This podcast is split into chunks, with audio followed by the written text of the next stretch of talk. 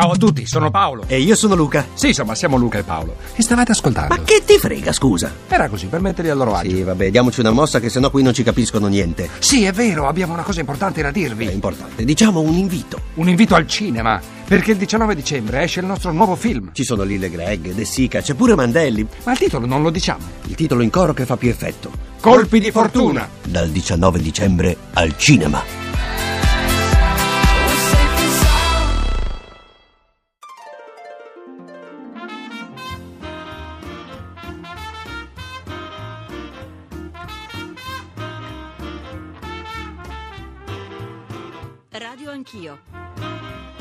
L'attualità in diretta con gli ascoltatori. Conduce Ruggero Po. Legge di stabilità, oggi l'approdo in aula alla Camera con il voto di fiducia, lunedì è previsto il voto finale di nuovo a Palazzo Madama, non facile il cammino della prima finanziaria firmata Letta che in questi due mesi di esame parlamentare ha dovuto fare i conti con più di un imprevisto. E restano i nodi dell'ultima ora rappresentati dal gioco d'azzardo e dalla cosiddetta web tax. Questo a Roma mentre a Bruxelles procedono e si concludono i lavori del Consiglio europeo. Con l'accordo sulla sorveglianza bancaria in primo piano i contratti per le riforme, la difesa e l'immigrazione. In discussione oggi Fabrizio Saccomanni, Ministro per l'Economia. Buongiorno. Buongiorno a lei ascoltatori. Ministro, oggi la legge di stabilità arriva in aula alla Camera. Dal momento in cui uscì da Palazzo Chigi il 15 ottobre si è trasformata, mi permetta la metafora, in una specie di albero di Natale al quale ognuno ha appeso la propria palla. Del resto in questi due mesi molte cose sono cambiate. Il PDL è passato all'opposizione e il PD ha una nuova leadership. Lei la riconosce ancora come sua questa legge di stabilità? Guardi, la legge di stabilità eh, come impostazione è rimasta sostanzialmente invariata, nel senso che eh, per la prima volta fornisce eh, risorse al, all'economia aumentando gli investimenti, riduce eh, le tasse sul lavoro e sulle famiglie e quindi da questo punto di vista rappresenta un punto di inversione rispetto alle, alle, finanziarie del passato, anche perché mantiene gli impegni assunti a livello europeo che, lo ripeto, eh, come sempre sono necessari per un Paese che ha un alto debito. Dopodiché, come succede in tutte le democrazie parlamentari, il Parlamento ha eh, aggiunto delle eh, eh, nuove spese che sono peraltro delle spese per motivi importanti come eh, la protezione degli esodati, eh, la legge per eh, le, auto, le, non autosufficienze, quindi sono cose diciamo assolutamente eh, necessarie però complessivamente i saldi sono rimasti invariati, anzi forse c'è perfino un leggero aumento delle, sì. delle, delle risorse disponibili, quindi diciamo complessivamente è una, una, legge che, ripeto, è rimasta nella sua impostazione Ministro, originaria. Quindi detto questo non può che esserci rimasto male per l'attacco del Presidente di Confindustria Squinzi che vi accusa di avere mancato un'occasione.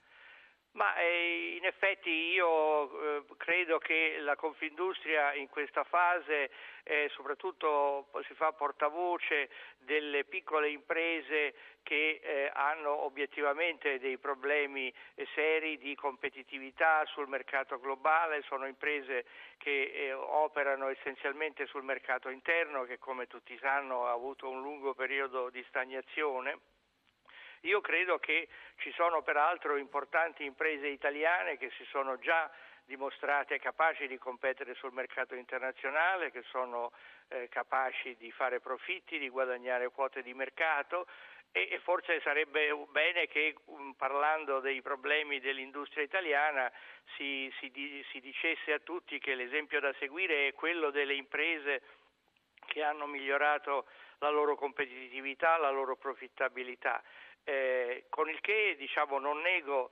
l'esigenza dei problemi delle piccole imprese, abbiamo proprio nella legge finanziaria eh, inserito nuovi strumenti, eh, fondi di garanzia proprio per i prestiti alle piccole imprese, abbiamo anche inserito strumenti per favorire l'aumento di capitale nelle piccole imprese perché uno dei problemi che le piccole imprese hanno nell'accesso al credito e che spesso non hanno una base di capitale sufficiente. Quindi ci sono tutta una serie di incentivi che vanno nella direzione sia di aiutare le piccole imprese che hanno difficoltà di accesso al credito, sia di farle crescere, Sì. perché se non crescono resteranno sempre comunque eh, poco competitive resto- nella scena globale. Del resto, Ministro, non solo Squinzi, che lei dice si è fatto portavoce delle esigenze delle imprese, magari non con la stessa durezza, ma anche il sindacato è stato critico. Oggi il Corriere della Sera col fondo di Divico dice le stesse cose.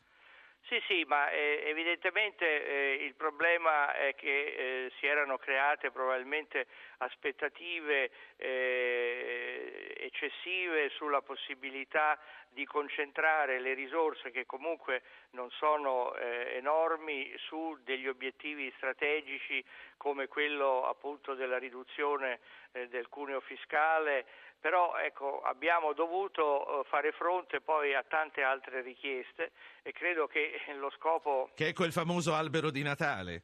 Beh, va bene, questa la stagione richiama, richiama quindi- inevitabilmente queste cose. Rimaniamo, rimaniamo alle metafore. Mi sembra di capire che lei conferma che l'inversione della rotta c'è, che dal tunnel stiamo uscendo, ma se noi siamo sull'ultimo vagone del treno, per rivedere la luce ci vorrà ancora del tempo.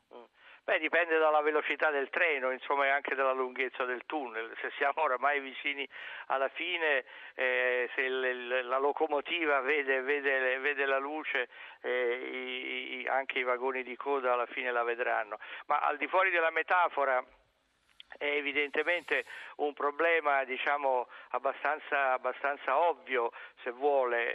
Disoccupazione vuol dire anche diciamo, che le imprese hanno una capacità produttiva di impianti che è largamente sottoutilizzata, quindi diciamo, anche se la domanda interna riprende e quella internazionale si mantiene sostenuta, ci vorrà del tempo perché appunto si arrivi al punto in cui le imprese debbono anche aumentare l'occupazione per far fronte alla cresciuta domanda. Quindi questo è, è- come si suol dire, questione di tempo, ma non vuol dire il fatto che ci sia ancora una situazione occupazionale grave, non vuol dire che i dati eh, positivi sulla, sulla ripresa della produzione industriale e sulla, sulla domanda eh, sono, sono- sono non veri e coesistono entrambe le realtà. Quindi resta l'ottimismo. Noi le vogliamo chiere- credere. Ministro Saccomani, ogni giorno una spina. Oggi c'è la polemica sul gioco d'azzardo e sulla penalizzazione dei comuni che lo contrastano. Qual è la sua posizione? Ma guardi, eh, la mia posizione è che eh, su questo tema eh, c'è evidentemente la necessità di fare, di fare chiarezza. L'idea che lo Stato sia, eh, favorisca questo tipo di giochi o che sia disposto a fare degli sconti eh, alle imprese de- che fanno gioco d'azzardo è assolutamente scorretta. Diciamo. Si tratta di una realtà che va assolutamente gestita. Eh, io credo che le azioni che il governo ha preso eh, ancora prima della finanziaria vanno nella direzione di eh, limitare il fenomeno, di conoscerne la, la reale ampiezza e di sottoporla a eh, oneri fiscali in modo che escano da quella zona grigia dove poi possono infiltrarsi eh, attività criminali. Eh, purtroppo credo che in questi brevi momenti sia difficile chiarire esattamente che cosa è successo. Le, eh, le pratiche che sono di fronte alla Corte dei Conti per eh, come dire, eh, ottenere eh, il eh, giusto eh, compenso nei confronti di imprese che hanno violato le, le regole sono ancora, sono ancora in sospeso, quindi le cifre che si sono lette sui giornali spesso sono fuori, fuori completamente Stiamo dalla- parlando dalla dei realtà. 90 miliardi. Esattamente, esattamente. Quanto, quanto, quant'è invece la cifra? Ma guardi, la cifra si tratta di sanzioni che sono state comminate e contro le quali le imprese hanno fatto ricorso e quindi la legge prevede che le imprese che diciamo, fanno ricorso possono dire, pagare una penale eh, del 20% eh, su quello che era la sanzione comminata e in, in alcuni casi diciamo, le, eh, alcune delle imprese hanno accettato di fare questo, altre hanno deciso di proseguire certo. nella loro, nella loro diciamo, azione di ricorso nei confronti della penalizzazione. Quindi dire che c'è stato uno sconto, una bonifica, un, un regalo è, non è corretto. È del tutto ancora, ancora, un paio di cose e la lascio alla sua giornata. Ministro Saccomanni, contratto unico di lavoro, quella rilanciata da Renzi, è una priorità. La riforma Fornero è già vecchia. Ma guardi, su questi temi eh, eh io eh, rispetto la competenza del ministro, del ministro Giovannini, evidentemente eh, sono cose che fanno parte del dibattito quotidiano e io non, non, non, non vorrei adesso entrare Comunque, nel merito di questa faccenda. Non avvertite una pressione da parte della nuova leadership del Partito Democratico? Ma guardi, io credo che la nuova leadership del Partito Democratico eh, in questa fase non abbia ancora eh, eh, diciamo, deciso di entrare nelle questioni che sono oggetto di discussione in Parlamento sulla finanziaria. Si tratta di, delle iniziative che verranno prese eh, a partire dal, dal, dall'anno prossimo. Eh, io posso solo dire che effettivamente sul mercato del lavoro esiste un'aspettativa, eh, soprattutto dopo eh, le misure di liberalizzazione che sono state prese da un paese nostro vicino col quale spesso ci confrontiamo, cioè la Spagna, e l'opinione degli osservatori internazionali è che eh, l'Italia dovrebbe fare come la Spagna. Ecco, eh, Premesso, ripeto, che questa non è eh, area di mia competenza, eh, eh, sono sicuro che questo è un dato che va tenuto presente nelle discussioni che si faranno nei prossimi mesi. Unione bancaria, quali sono state le maggiori difficoltà per raggiungere l'accordo? Ma guardi, il, il, problema è che eh, forse c'è stata da parte dell'opinione pubblica eh, l'impressione che il, dibattito fosse eh, eh se eh, eh, gli Stati europei avrebbero contribuito con fondi dei contribuenti a risanare le banche in crisi.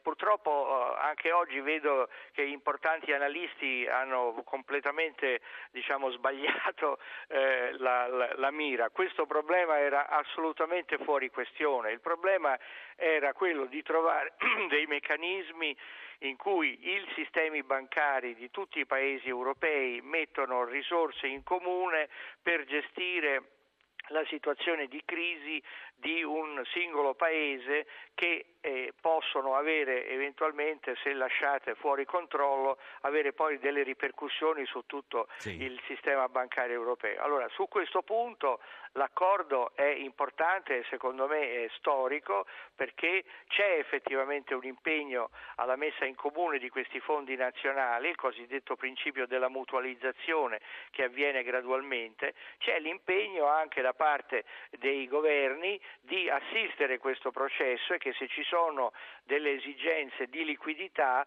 possono essere sopperite attraverso forme di garanzia, per cui diciamo, il Fondo unico europeo anche nella fase iniziale può eh, eh, raccogliere sul mercato le risorse per contrastare, ripeto, fenomeni di contagio. Anche la valutazione dell'adeguatezza del fondo eh, tiene eh, parte dall'ipotesi assurda che tutte le banche europee vengano liquidate contemporaneamente.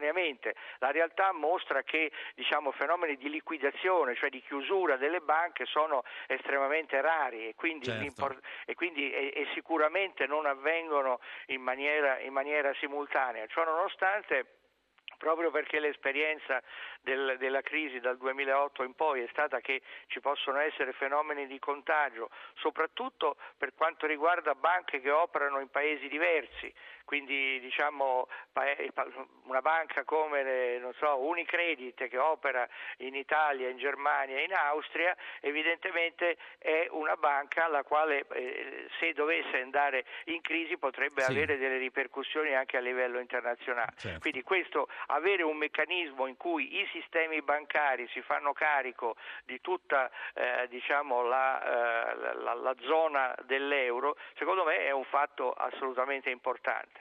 Eh, esistono dei meccanismi di tipo europeo per la gestione di crisi diciamo, di singoli paesi, il, il famoso eh, sistema europeo di meccanismo europeo di stabilità, questo rimane, rimane, del tutto operante, la Spagna lo ha utilizzato eh, eh, recentemente, è un meccanismo che naturalmente obbliga poi il Paese a fare un programma di aggiustamento molto severo di carattere macroeconomico e quindi questa disponibilità rimane intatta in qualunque momento. Insomma. Sì però è necessario che appunto nel, eh, meccanismi di gestione delle crisi vi siano diciamo, delle reti di sicurezza e sono queste reti di sicurezza sotto la regia eh, dei governi europei, della Banca Centrale Europea, eh, della Commissione Europea possono appunto garantire il, che le crisi possano essere gestite in maniera ordinata, tra l'altro si è anche stabilito che queste crisi debbono essere gestite nel giro di 24 ore quindi durante un weekend, evitando eh, confusioni sui mercati con, con discussioni protratte e in maniera disordinata. Ecco, ultima cosa, 16 mesi all'Expo, Ministro Saccomani. Enrico Letta, proprio qui a Radio Anch'io, parlò di un'occasione per il nostro Paese pari a quella delle Olimpiadi del 1960. Per rimanere sulla metafora ferroviaria, saremo in grado di non perderlo questo treno? Ma guardi, io eh, assolutamente credo di sì, eh, il, il, i lavori sono, sono, già avviati, c'è un, un, impegno forte del governo di sostenere questa attività, eh, io credo che il, eh, il, quadro è un quadro in cui ci sarà un afflusso eh, di investimenti da parte dei paesi partecipanti al, all'Expo eh, con un importante ritorno anche per le imprese italiane italiane, eh, c'è anche un'iniziativa eh, come dire, di tipo se vuole turistico, nel senso che eh, una volta che questi eh, visitatori, che sono stimati in circa 20 milioni di persone, eh, verranno attirati all'Expo di Milano, gli sia possibile poi eh, farli, farli girare per l'Italia e, e fargli vedere altre, altre cose. Quindi io credo che eh, il, il, il, dato sicuramente avrà un impatto positivo e siamo fiduciosi che eh, le autorità locali, la regione e soprattutto le strutture eh, dedicate alla gestione dell'Expo faranno la loro parte. Ministro Saccomani, grazie per questa intervista che ha aperto la puntata odierna di Radio Anch'io. Fabrizio eh, Saccomanni è Ministro dell'Economia. Speriamo di averla presto nostro ospite in studio quando eh, l'occasione ci sarà e quando gli impegni di lavoro glielo permetteranno. Buona giornata, buon lavoro Ministro. Grazie, buon lavoro anche a voi e ai vostri ascoltatori. Arrivederci. Piercarlo Padoan, vice segretario generale dell'Ocse. Buongiorno professore. Buongiorno a voi ascoltatori. Lo chiedo anche a lei, con questa finanziaria il governo ha mancato il bersaglio, è troppo duro il presidente di Confindustria? Uh, ma uh, io credo che vada valutata una volta che viene effettivamente approvata dal Parlamento.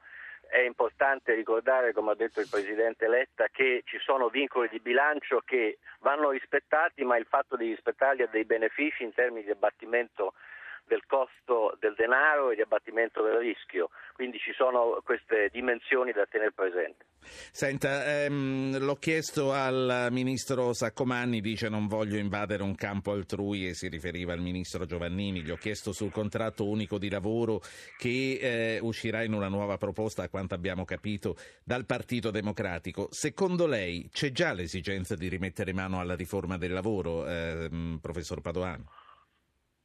Ma la riforma del lavoro che era stata approvata dal precedente governo era stata probabilmente pensata per una situazione economica più normale di quella in cui ci troviamo adesso, purtroppo da tanto tempo, cioè una situazione di recessione che sta soltanto adesso finendo e di disoccupazione molto diffusa. Quindi si tratta di trovare strumenti che eh, invoglino le imprese ad assumere eh, lavoratori, soprattutto giovani, senza peraltro aggiungere alla precarietà. Quindi c'è spazio per migliorare le misure che già ci sono e introdurne di nuove. Quindi lei dice anche se è passato solo un anno le condizioni generali sono cambiate al punto che eh, si può pensare veramente di tranquillizzare le imprese, ma verranno tranquillizzate con un contratto unico?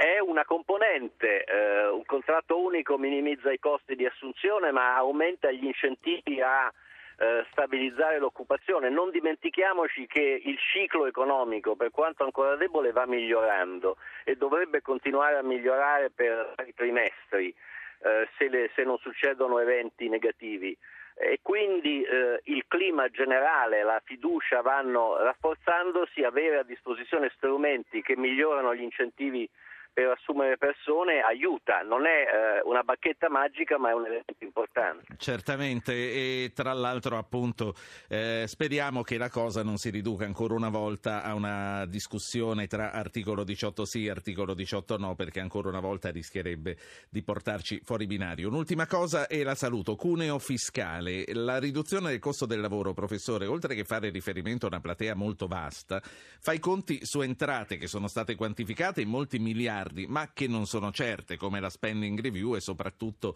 la lotta all'evasione fiscale. Lei è fiducioso che alla fine usciranno questi soldi per poter abbassare il cuneo fiscale?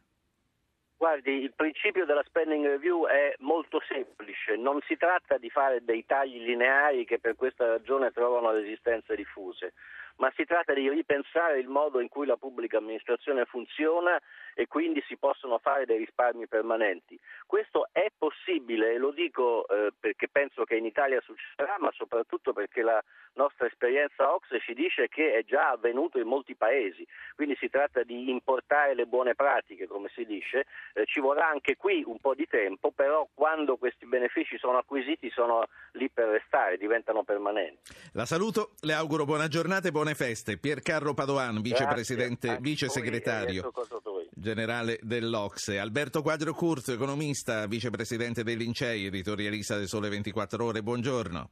Buongiorno. Professore, eh, lo stesso giornale sul quale scrive il Sole 24 Ore eh, si sta comportando improvvisamente in un modo abbastanza duro eh, contro eh, i risultati che sembrano uscire da questa legge di stabilità. Eh, lei ha, anche lei ha perso fiducia, lei è solo un editorialista del Sole, ma anche lei ha perso un po' fiducia come il presidente Squinzi, come Confindustria, come anche i sindacati? Ma guardi, eh, il sole 24 ore, e comunque questo è anche il mio parere, sia pure personale e personalizzato, era stato molto incoraggiato da talune dichiarazioni del Presidente Letta agli inizi di settembre quando Confindustria e i tre grandi sindacati fecero alcune proposte, una delle quali si riferiva in via esplicita alla riduzione del cuneo fiscale e contributivo. Successivamente, eh, in un appello eh, ancora firmato dai grandi sindacati e da Confindustria agli inizi di novembre, ai quali enti, sindacati Confindustria, si aggiunsero altre due rappresentanze importanti, si chiedeva una significativa riduzione del cuneo fiscale contributivo ed anche in questo caso la risposta fu positiva. Dopodiché, eh, quando si è arrivati alla quantificazione di questa riduzione, ci si è accorti che la quantificazione era molto incerta, molto incerta perché alle risorse che erano state prefigurate andavano tolte quelle che erano già cifrate nella cosiddetta legge di stabilità, o meglio nel disegno di legge di stabilità. In poche parole erano solo riferite risorse aggiuntive derivanti dalla spending review e derivanti dal recupero dell'evasione. Quindi, come ha detto lei prima, eh, non si sa esattamente quanto sia l'importo contenuto nel eh, fondo per la riduzione del cuneo. In più viene meno quell'automatismo che era stato richiesto, perché ci sono esigenze inderogabili di equità sociale che certamente io non sottovaluto e impegni internazionali. Quindi di fatto l'automatismo non c'è più, l'importo è incerto e dunque è chiaro che la delusione sussiste. Capisco Certo. benissimo che le difficoltà sono tante, ma capisco anche che è difficile rilanciare la domanda interna, che è un punto cruciale, se non si mette qualcosa di più in busta paga dei lavoratori. E dunque eh, siamo un po' a una situazione che eh, capisco è difficile, nessuno di noi ha la bacchetta magica, Sì. ma credo che senza una significativa riduzione degli oneri sulle imprese e sul lavoro è difficile far ripartire la domanda interna. Professore, eh, una domanda per darci il gancio alla seconda parte della trasmissione e poi la saluto. Le banche, l'accordo raggiunto sull'unione bancaria è una svolta storica e soprattutto arriverà in porto, visto che ora c'è il passaggio dell'Europarlamento? Io credo che sia un passo molto importante, anche se, come ha detto il Presidente del Parlamento europeo, la discussione sarà dura. Il processo per arrivare a una situazione stabilizzata sarà molto lungo, ci vorranno circa dieci anni, però due punti sono chiari. Vi è un meccanismo di supervisione unico che riguarda 130 banche europee e questo meccanismo fa capo alla BCE e questo è estremamente importante. Vi è un meccanismo di risoluzione delle crisi bancarie unico che andrà a regime in dieci anni, quindi ci sarà una scavettatura su chi paga le eventuali insolvenze Sì. bancarie, prima i, eh, gli azionisti, gli obbligazionisti e i grandi depositi, poi si ricorre a un fondo del proprio paese, poi nel caso che questo non basti si ricorre al fondo salva stati europeo e via discorrendo. Quindi un processo lento, lungo ma chiaro. Mi pare altresì Sì. importante che in 24 ore laddove una banca si trovi in condizioni di insolvenza deve essere presa una decisione su come Certo. risolvere l'insolvenza medesima. Professore. Quindi direi andiamo nella giusta direzione. Alberto Quadro Curzio, professore, grazie per aver partecipato questa mattina a Radio Anch'io. La saluto, le auguro, le auguro buona giornata. Eh, c'è lo stacco per la pubblicità, poi ritorneremo con Tonia Mastrobuoni che saluto. Buongiorno Mastrobuoni. Buongiorno buongiorno Tonia, eccoci qua. Torneremo con gli ascoltatori che collocheremo soprattutto nella seconda parte per parlare delle banche e dell'Europa e poi con altri interlocutori che via via vi presenteremo. State con noi. Consiglio europeo, accordo sull'unione bancaria, Tonia Mastrobuoni la stampa, Pierluigi Magnaschi, direttore di Italia Oggi, buongiorno. Buongiorno. Bruno Rufolo, corrispondente RAI da Bruxelles, buongiorno. Buongiorno a voi. Bruno Rufolo, come si annuncia questa giornata? Che cosa è stato eh, concluso nella notte? Allora, intanto vi dico che stanno arrivando i leader, eh, i capi di Stato e di Governo in questi istanti. Enrico Letta è arrivato poco fa, non ha rilasciato dichiarazioni. Via via adesso stanno entrando gli altri, sta arrivando in questo momento eh, Angela Merkel. Oggi c'è una discussione tutta incentrata all'inizio su crescita, occupazione e poi i grandi temi internazionali con eh, probabilmente l'Ucraina e la Repubblica Centroafricana in primo piano. Durante la notte, o meglio, insomma, è finita abbastanza presto rispetto a quelli che sono un po' gli standard di questi consigli europei, cioè quindi intorno a mezzanotte c'è stato il via libera, la ratifica eh, sull'unione bancaria dell'accordo che era stato raggiunto eh, notte prece- due notti precedenti dai ministri dell'economia con parole anche diciamo così forse anche con un po' troppa retorica, visto che sono emerse anche frasi del tipo il più grande salto della eh, zona euro dalla creazione della moneta unica, insomma eh, grandi, eh, è Sì. stata data grande importanza, poi però se un po' si gratta sotto la superficie, insomma ci sono dubbi, incertezze, però d'altronde è normale che sia così. Che, che valuteremo anche con i nostri interlocutori. Per quanto riguarda le riforme e i contratti per le riforme, c'è stato uno slittamento. Sì, c'è una- uno slittamento ad ottobre, eh, ottobre 2014, perché? Perché c'è bisogno di un ulteriore appro- approfondimento, soprattutto lo ha spiegato molto bene Angela Merkel nella sua conferenza stampa. Ieri sera ha detto, beh, su questo noi vogliamo eh, maggiore attenzione, un, un maggiore approfondimento perché eh, qual è il processo? Il processo sarebbe quello di fare degli accordi con gli stati affinché facciano delle riforme strutturali necessarie per i singoli stati, no, con in cambio degli incentivi, incentivi che potrebbero essere dei finanziamenti, dei, dei prestiti, però ecco, diciamo, la Germania vuole avere maggiori chiarezze sugli impegni, su eh, gli impegni degli stati che debbano essere scritti in modo preciso e quindi in e qualche vuole, modo... E vuole aspettare le elezioni europee. Eh, soprattutto, ma infatti questo già sembrava eh, negli scorsi giorni, tanto che appunto si era parlato di giugno. Adesso c'è un ulteriore slittamento ad ottobre, Sì. evidentemente il tema è molto caldo. È chiaro che non è facile oggi dire ad uno Stato fai un contratto in cui ti obblighi a fare questo, questo e quest'altro. Quando sai che fra nove mesi c'è un altro Parlamento. È chiaro che no- non è semplice, anche perché appunto tutta la discussione in questo periodo verso le elezioni europee è un po' quella Sì. in tanti stati che, attenzione, stiamo perdendo sovranità, ci sono i partiti populisti che insistono molto su questo, quindi è chiaro che è un tema molto Rufolo. sensibile che verrà discusso nei prossimi mesi. Grazie per questo aggiornamento da Bruxelles. Bruno Rufolo, corrispondente RAI. Fabio, un ascoltatore da Verona, buongiorno. Sì, buongiorno, buongiorno a tutti. Allora, io mi limito a un'osservazione. Ho la sensazione che questa Europa stia deludendo soprattutto la gente, la gente che protesta, perché questa Europa sembra quasi occuparsi solo di finanza, di banche, di interessi, di tassi, ma manca di interessarsi dei veri problemi della gente. E ho anche la sensazione, che non è solo mia, che alle prossime elezioni europee il partito più forte, trasversale, sarà il partito anti-europeo. E questo creerà grossi problemi perché ovviamente avremo una Grazie. contraddizione formidabile. Grazie Fabio.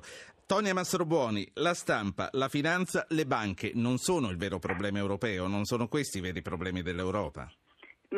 Questo è, è vero solo in parte perché dobbiamo ricordare che quando Draghi ha salvato l'euro l'anno scorso, ha detto la famosa frase a luglio eh, proteggeremo l'euro costi quel che costi, no? vi ricordate? Aveva una copertura politica fondamentale e cioè l'accordo sull'unione bancaria che era stato firmato un mese prima. Quell'accordo però, quell'accordo diciamo, che era stato abbozzato il 29 giugno 2012, era un accordo ben diverso da quello che è stato firmato ieri.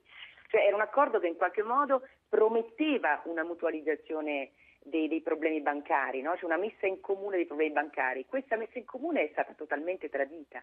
Cioè l'accordo, mh, cito velocemente tre punti principali di questo accordo. Il primo è i costi dei salvataggi. no? Noi sappiamo che uno dei grandi problemi di questa crisi è stato appunto come chi salva le banche. Eh, ecco, i costi dei salvataggi ricalcano un po' il modello Cipro, cioè anzitutto eh, restano prevalentemente a carico dei privati, eh, azionisti, risparmiatori, eccetera, eccetera, poi lo Stato e soltanto in ultimissima istanza interverrà il Fondo Salvataggio Europeo.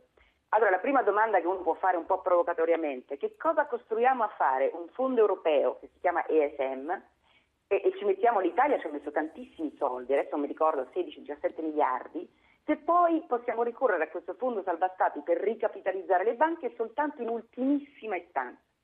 Cioè, quando una banca è in difficoltà sostanzialmente, lo Stato deve intervenire con soldi pubblici, no? prima nella catena di, di, diciamo, di, di salvataggio, deve intervenire prima lo Stato e in ultima istanza il fondo. Allora che cosa ci mettiamo i soldi a fare? Questa è la prima provocazione che pongo in qualche modo.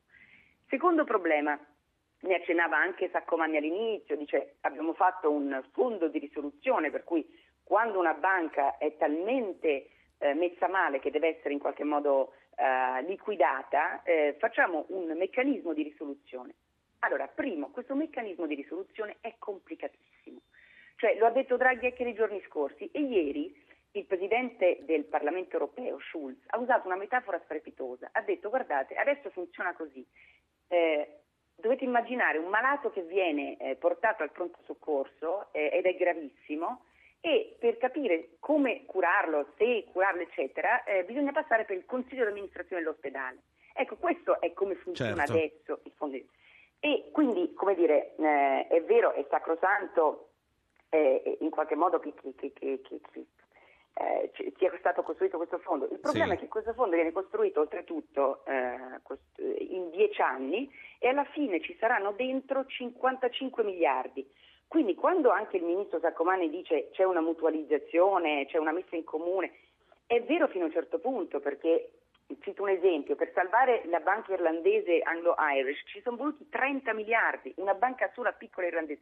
Quindi Immaginiamo se una banca Sì, grande europea... Fate, fate le dovute proporzioni. Io vorrei sentire Pierluigi Magnaschi, direttore di Italia Oggi. Intanto vorrei riprendere eh, l'affermazione di Fabio da Verona quando dice che occupandosi di banche e di finanza l'Europa non si occupa dei veri problemi della gente. E poi volevo una valutazione anche su questa politica del rinvio che sembra avere contagiato anche l'Europa, perché solo ad ottobre si riprenderà la discussione sui contratti per le riforme. Direttore.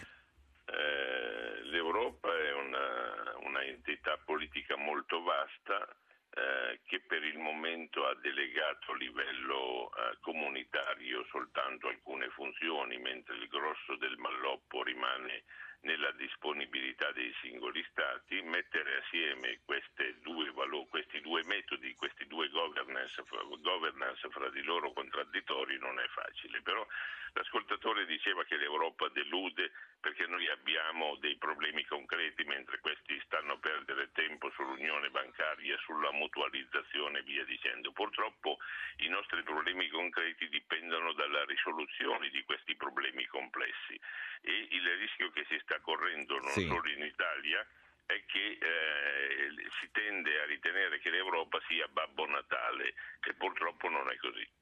Tonia Mastrobuoni, eh, so che ti devo lasciare alle 9.40, ma prima di lasciarti andare vorrei eh, una- un retroscena, se ce l'hai, tu che frequenti la BCE Francoforte, su come Draghi ha maturato e ha commentato eh, l'accordo. A questo punto ti chiedo una risposta di un minuto e ti auguro buona giornata. Tonia.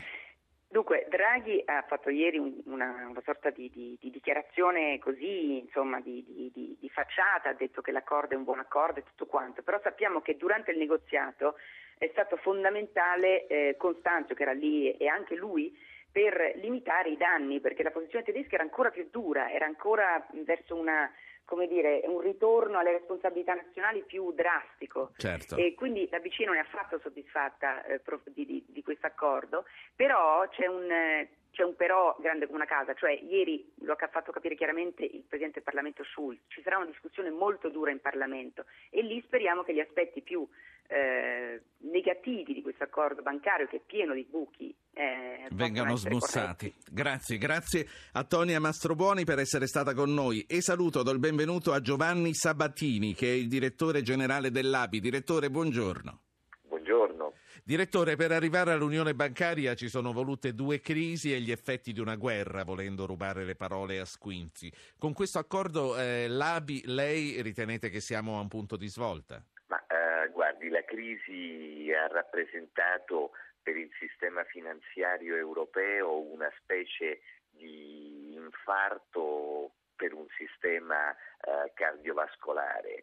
Eh, occorreva una misura importante e urgente, il progetto dell'unione bancaria è effettivamente eh, il passo avanti importante verso un ripristino del funzionamento eh, del sistema sanguigno, del sistema economico europeo. Ora l'unione bancaria è un progetto complesso, ha visto da un lato lo spostamento delle funzioni di vigilanza sulla Banca Centrale Europea e questo servirà a garantire che le regole e la vigilanza siano applicate in modo uniforme eh, in tutti i paesi eh, dell'euro e quindi questo eviterà che in alcuni paesi ci possano essere delle vigilanze meno attente, ad esempio come, eh, eh, attente come quella della Banca d'Italia. Sì.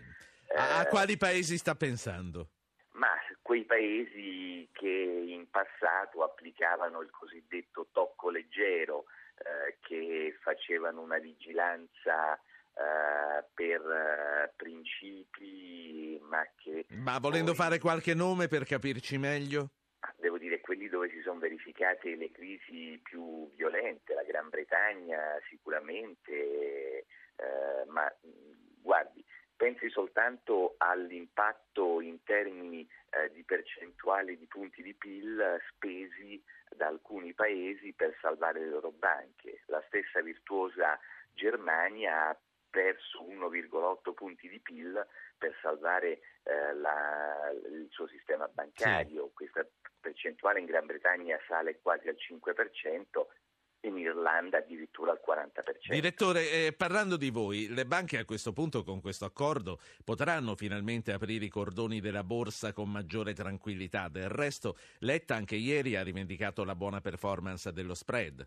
Allora, sicuramente eh, una delle, delle, determinanti è eh, la riduzione dello spread, perché questo ovviamente abbassa eh, il costo eh, del, del denaro però eh, questo è sul lato dell'offerta. Eh, il problema dei finanziamenti eh, è anche sul lato della domanda, cioè c'è una debole domanda di finanziamenti per eh, investimenti e soprattutto in questa fase, finché continua una congiuntura eh, negativa, è molto rilevante il rischio dei finanziamenti che nei bilanci delle banche si traduce in un aumento dei debiti eh, che hanno eh, alte probabilità di non essere rimborsati, quelli che noi chiamiamo sofferenze. È quindi importante che il Paese esca da questa fase di recessione e ricominci a crescere. Questo farà ripartire la domanda sì. di credito e le banche eh, sicuramente saranno pronte a soddisfarla. Sì, ma eh, per uscire da questa fase di recessione probabilmente eh, non sarebbero le banche a dover fare un primo passo. Ma guardi, eh, qui è come chiedere se è nato prima l'uovo o la gallina. Uh, è ovviamente importante uh, che a fronte di uh, investimenti, di capacità di esportare, il sistema finanziario sia pronto a offrire buon credito. Però il motore della crescita sono gli investimenti, sono gli investimenti che creano nuovo lavoro, nuova occupazione. Ecco, dobbiamo essere pronti a far certo. sì che alla ripartenza del ciclo ci siano le condizioni perché si possa aumentare l'erogazione del tempo. In conclusione, direttore Sabatini, lei ha parlato all'inizio di questa intervista dell'urgenza che ci voleva per arrivare a questo accordo, però probabilmente i tempi non saranno brevissimi. Eh, per come è stato concepito, questo accordo dovrà superare ancora qualche diffidenza da parte dei singoli paesi e soprattutto, come abbiamo sentito anche dal Presidente dell'Europarlamento, il passaggio di Strasburgo non sarà certo facile. Lei che cosa prevede?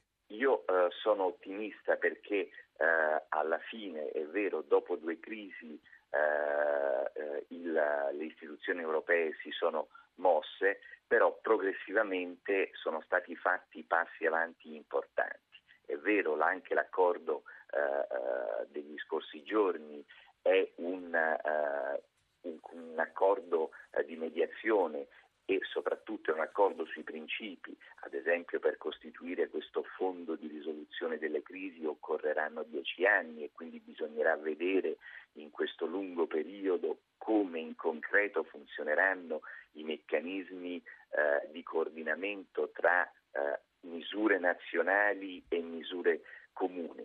Eh, e quindi c'è ancora strada da fare, però io credo che ci sia eh, e anche eh, la reazione abbastanza positiva dei mercati lo, dim- lo dimostra, c'è la convinzione che sì. questa è l'unica strada eh, che può essere percorsa. Sì. Eh, senza più Europa e soprattutto al di fuori dell'Europa non c'è futuro. La saluto, eh, grazie al direttore generale dell'ABI, l'Associazione Banca Italiana Giovanni Sabatini. Buona giornata.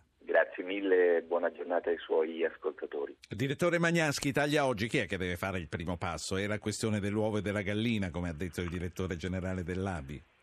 Eh, il direttore generale dell'ABI ha detto una verità, ma ha anche tentato di salvare capre e cavoli. Sicuramente se il sistema non funziona economico è chiaro che domanda eh, meno credito. D'altra parte, se le banche chiedono i rientri di capitali già concessi, evidentemente strozzano eh, il, capitale. Però da questa trasmissione è uscita una novità che non è stata sinora rappresentata dai media, cioè eh, i due corrispondenti della RAI e della stampa da Bruxelles Bruxelles e compreso anche il direttore eh, Sabatini dell'ABI hanno detto che questo è un primo passo verso la risoluzione dei problemi, ma assolutamente non è un passo storico. E, eh, la mutualizzazione, ad esempio, delle, delle, crisi bancarie si realizzerà nel 2025, cioè fra 12 anni, che è un tempo enorme, quasi una generazione ed esclude da allora il ricorso al meccanismo europeo di stabilità che ha una consistenza di 500 miliardi ed è già costituito, ma ipotizza che ci sia la possibilità di ricorrere sì ad un altro fondo che deve essere costituito e che sarà costituito nel giro di dieci anni. Ecco quindi allora l'unica cosa vera è il trasferimento della funzione di vigilanza delle banche a livello europeo che determina dei criteri omogenei sinora eh, non, non, certo. non previsti. Io eh, a Bruxelles ci ritorno dal direttore generale degli affari monetari della Commissione europea, che è un italiano, è Marco Buti. Buongiorno, eh, professor Buti. Buongiorno, buongiorno ai vostri ascoltatori. Lei ritiene che l'accordo raggiunto con le banche eh, sia un accordo storico o eh, ci sono molte ombre oltre alle luci e c'è stata anche un po' di retorica nel presentarlo così? Ma, eh, io devo dire, eh, ascolto quello che eh, si è detto in, nella trasmissione e faccio riferimento in particolare a uh, come Mario Draghi ha um, accolto questo uh, accordo, lo ha definito come un importante passo verso la costituzione dell'unione bancaria, che è un complemento essenziale all'unione monetaria. Uh, Draghi è in prima linea, sarà la Banca Centrale Europea responsabile per la vigilanza unica e si avrà questo meccanismo di risoluzione unico che eh, permetterà nel futuro di affrontare in maniera più efficace le crisi bancarie.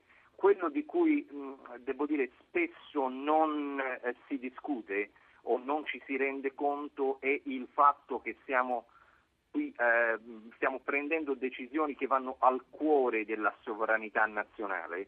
Quindi è naturale, è assolutamente normale che ci siano resistenze, che si trovino dei compromessi, Um, credo che eh, l'accordo sia molto positivo. Non vedo come eh, un rischio la discussione nel Parlamento europeo, anzi ehm, il Parlamento europeo ha espresso delle posizioni molto avanzate, più vicine alla proposta iniziale della Commissione, quindi ogni cambiamento durante la, eh, il passaggio parlamentare andrà nella direzione, nella direzione giusta. Devo dire non sono d'accordo sul fatto che eh, eh, la mutualizzazione e quindi la risposta comune eh, debba attendere 10 o 12 anni come è stato appena eh, detto. Sì. Questo non è corretto. Eh, c'è una mutualizzazione progressiva e già dai primi anni il contributo degli altri paesi, dei fondi di risoluzione di altri paesi in caso di crisi bancaria sarà molto rilevante. Sì. Allora, l'Europarlamento abbiamo detto eh, dovrà eh, naturalmente passare questo, questo, accordo. Schulz è stato forse un po' più duro di quello che eh, lei vede il futuro. Sarà uno degli ultimi atti di questo Europarlamento perché eh, poi ci sarà il rinnovo a, a maggio e a dopo maggio al prossimo Europarlamento sono stati rimandati i punti caldi che riguardano i contratti per le riforme. È un'occasione perduta questa, professor Buti?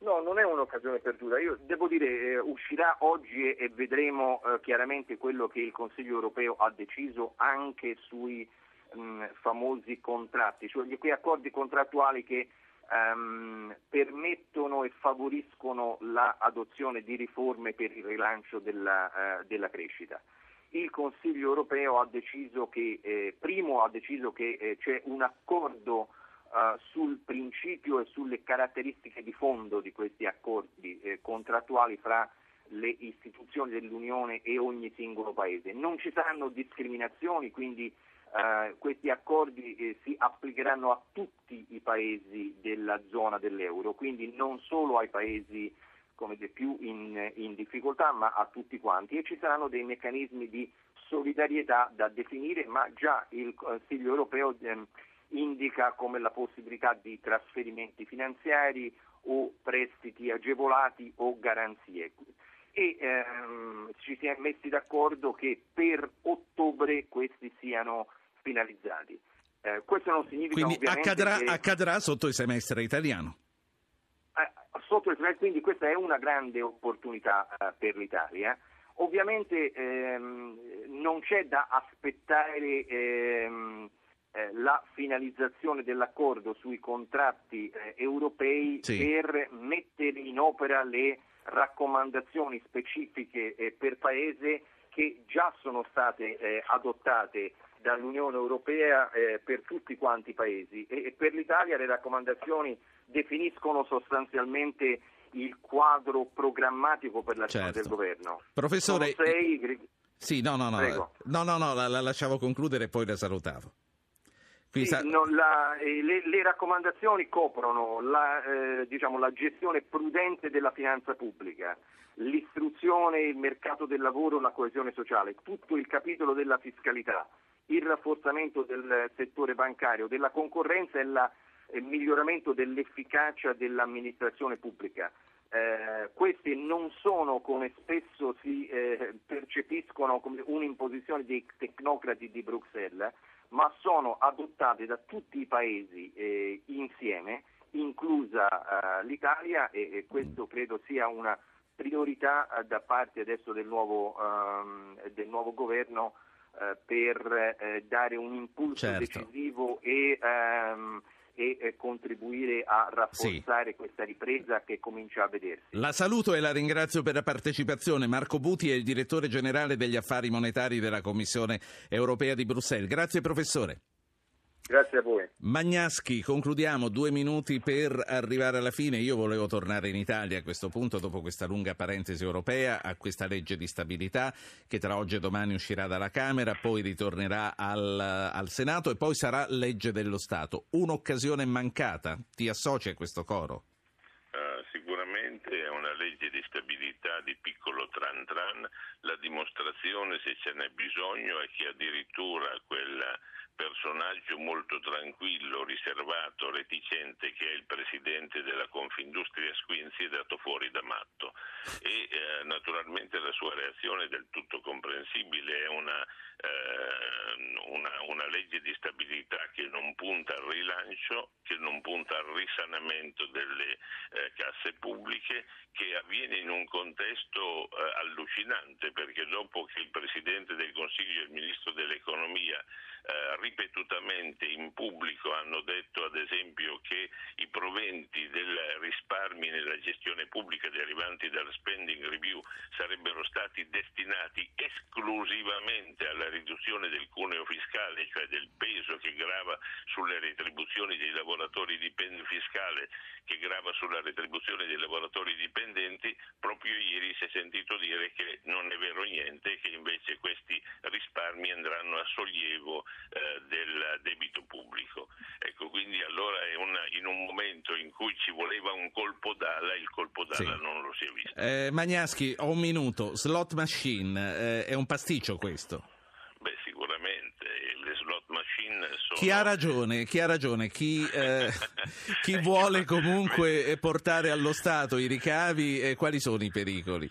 Beh, insomma, lo Stato di solito quando si esprime è uno Stato moralista quando si comporta vuol portare a casa i soldi co- come sempre e comunque. La vicenda delle sigarette artificiali, chiamiamoli così, è un, un, esempio, cioè lo Stato cura il cancro al polmone ma poi dopo trae vantaggio dalla vendita del tabacco. Ma detto, detto questo, il proibizionismo potrebbe comunque eh, consegnare alla criminalità organizzata un business. Infatti, infatti io sorridevo quando tu mi hai detto out-out, cioè non c'è un'alternativa secca, si tratta di manovrare con grande attenzione e comunque rispetto agli altri problemi non è il problema più importante. Ho, ho 50 secondi, ma vorrei chiederti ancora cosa ne pensi dell'ipotesi di fare aprire la partita IVA ai giganti del web sono un appassionato di tecnologia e credo che questi nuovi strumenti, queste società abbiano innovato profondamente la vita di tutti noi e del mondo,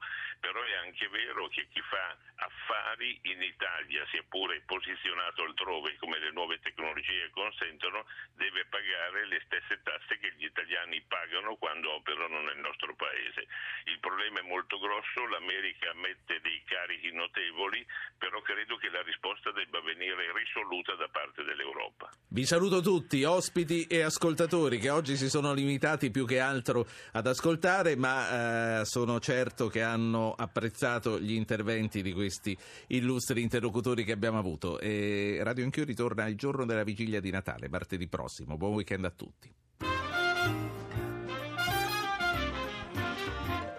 Avete ascoltato Radio Anch'io, ha condotto Ruggero Po, regia di Anna Posillipo, assistenti al programma Valentina Galli, Francesca Mechelli, coordinamento tecnico Vittorio Bulgherini, Roberto Guiducci. Potete iscrivervi alla mailing list e ricevere le anticipazioni sulla trasmissione del giorno dopo scrivendo a radioanchio chiocciolarai.it. Archivio puntate e podcast su www.radioanchio.rai.it. Pagina Facebook Radio Anch'io Radio 1 Rai.